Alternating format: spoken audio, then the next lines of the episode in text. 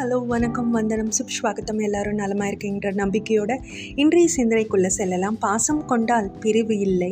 கோபம் கொண்டால் உறவு இல்லை. பேராசை கொண்டால் நிம்மதி இல்லை.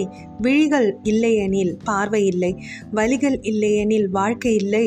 முயற்சி இல்லையெனில் வெற்றி இல்லை. முயன்ற மனிதர் தோற்றதும் இல்லை.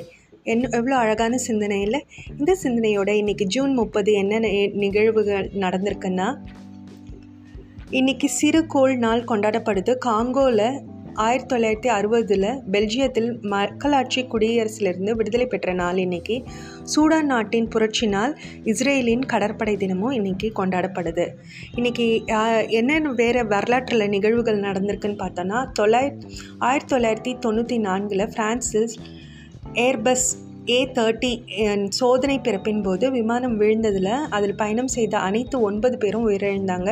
தொண்ணூற்றி ஏழில் முதலாவது ஹாரி பாட்டர் நூல் வெ ஹாரி பாட்டர் நூல் வெளியிடப்பட்டது. தொண்ணூற்றி ஏழில் ஹாங்காங் நாட்டின் அதிகாரம் ஐக்கிய ராஜ்யத்திடமிருந்து சீனாவுக்கு கைமாறியது. ரெண்டாயிரத்தி ரெண்டில் பிரேசில் தனது ஐந்தாவது உதை பண்டாட்ட உலக் உலக கிண்ணத்தை வென்றது.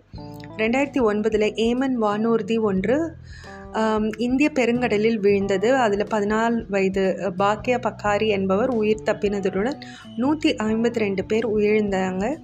ரெண்டாயிரத்தி பதிமூணில் எகிப்தில் அரசு தலைவர் முகமது முர்சிக்கும் ஆளும் விடுதலை மற்றும் நீதி கட்சிக்கும் எதிரான போராட்டம் ஆரம்பமானது. ரெண்டாயிரத்தி பதினைந்தில் இந்தோனேஷியாவின் மேடான் பகுதியில் இராணுவ வானூர்தி ஒன்று விழுந்ததில் நூற்றி பதினாறு பேர் உயிரிழந்தாங்க. இன்னைக்கு யாருக்கெல்லாம் பிறந்தநாள்னா தமிழ் திரைப்பட இயக்குனரும் திரைக்கதை எழுத்தாளருமான சித்ராலயா கோபு பிறந்திருக்காரு. ஆயிரத்தி தொள்ளாயிரத்தி முப்பத்தி நான்கில் இந்திய வேதியியலாளர் சிந்தாமணி நாகேஷ் ராமச்சந்திர ராவ் பிறந்திருக்காரு.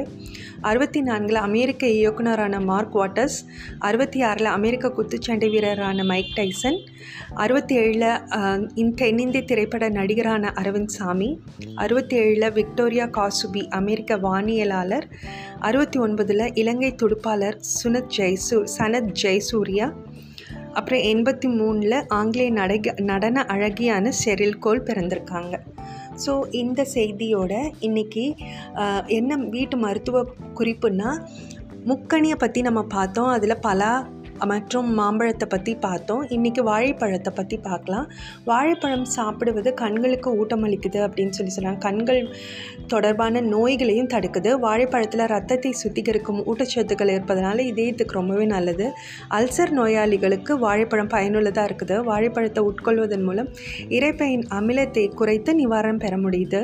அசிடிட்டியை கண்ட்ரோல் பண்ணுது. வாழைப்பழத்தை தவறாமல் உட்கொள்றதுனால ரத்தத்தில் உள்ள சர்க்கரையின் அளவை பராமரிக்க இயலுமா? ஸோ டயபெட்டிக் பேஷண்ட்ஸும் தாராளமாக சாப்பிடலாம்.